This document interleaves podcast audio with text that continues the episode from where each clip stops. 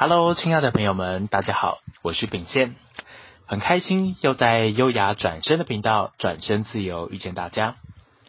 不晓得大家最近都好吗？再过几个月，二零二二年就要迈入尾声了。或许大家也正在回顾这一年，有哪些想做的事情已经完成了，或是哪些还没有完成，正在努力中的。而我说到回顾这件事情，我在假日做了件很酷的事情，想要分享给大家。平常我都很习惯在床头或书桌放一叠空白的计算纸。就在上个假日的夜晚里，我看着那一叠空白纸，突然有一个灵感出现。我试着将我在工作上长久以来内心觉得有阻碍、困难还有卡关的地方，都一一动笔写下来。也因为这些文字只有我自己可以看得见，所以我在动笔写的时候，可以很放心的、很诚实的写下来。我在纸上写的都是我在工作时头脑里常常出现的声音，像是会不会我给了求职朋友我所用心整理的企业资讯、职缺资讯之后，他反而跑去跟企业自己联系，就不需要我了。会有种牺牲的感觉，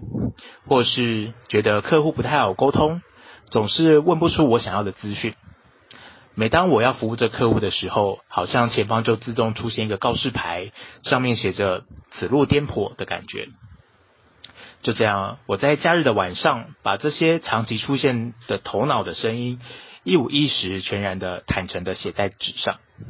决定好好看着他们。我就这样一路写完十八个困难点之后，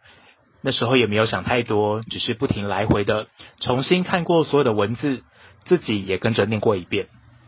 就这样一次又一次的看着，突然神奇的事情发生了。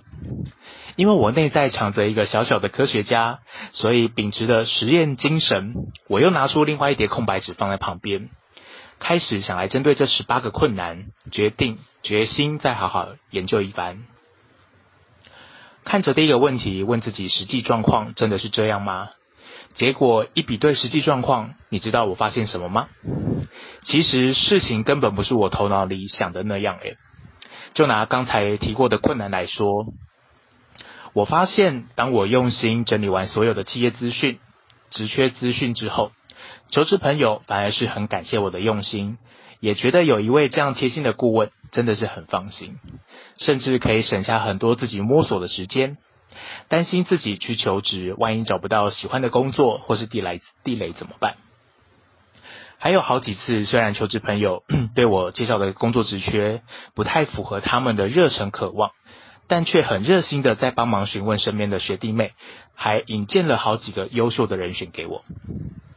当我开始试着去理清楚实际的状况的时候，才恍然大悟，原来一切都是我想象出来的障碍，甚至实际的状况比我预期的更好、更多，甚至一直在收礼物。诶，于是我一路展开不睡觉又令人兴奋的自我对话之旅，最后呢，两边的空白纸上都被我写得满满的，左边的纸是写困难还有障碍。那右边的纸是写实际的情况，直到天亮，天微微亮的时候，也从这一本十八道题目的自我对话中，看见这些墙原来是可以被拆掉的。我就这样一道一道的新墙，慢慢的将它敲落打下了。虽然花了一整个晚上都在进行拆除工作，都没有睡觉，但是我的内心超级踏实，也很安定。这也让我想起。在陪同人选每一位求职朋友进行职涯规划的时候，我总是会花上一大半的时间，一起陪他们回顾从家庭、学校、出社会，一直到现在工作的所有的心路历程。我能做的就是当个职涯路上的司机，我在驾驶座陪同大家回顾这一路上的建筑物、高墙、坑洞、水沟。或是沿途的美丽风景等等，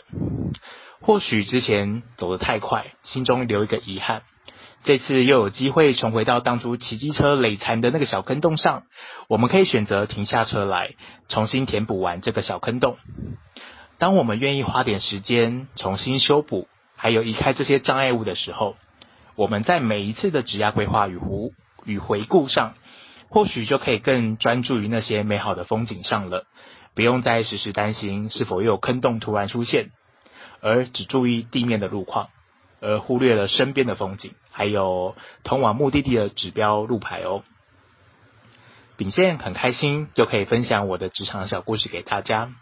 如果你在实践这个小方法的过程当中有什么新的发现，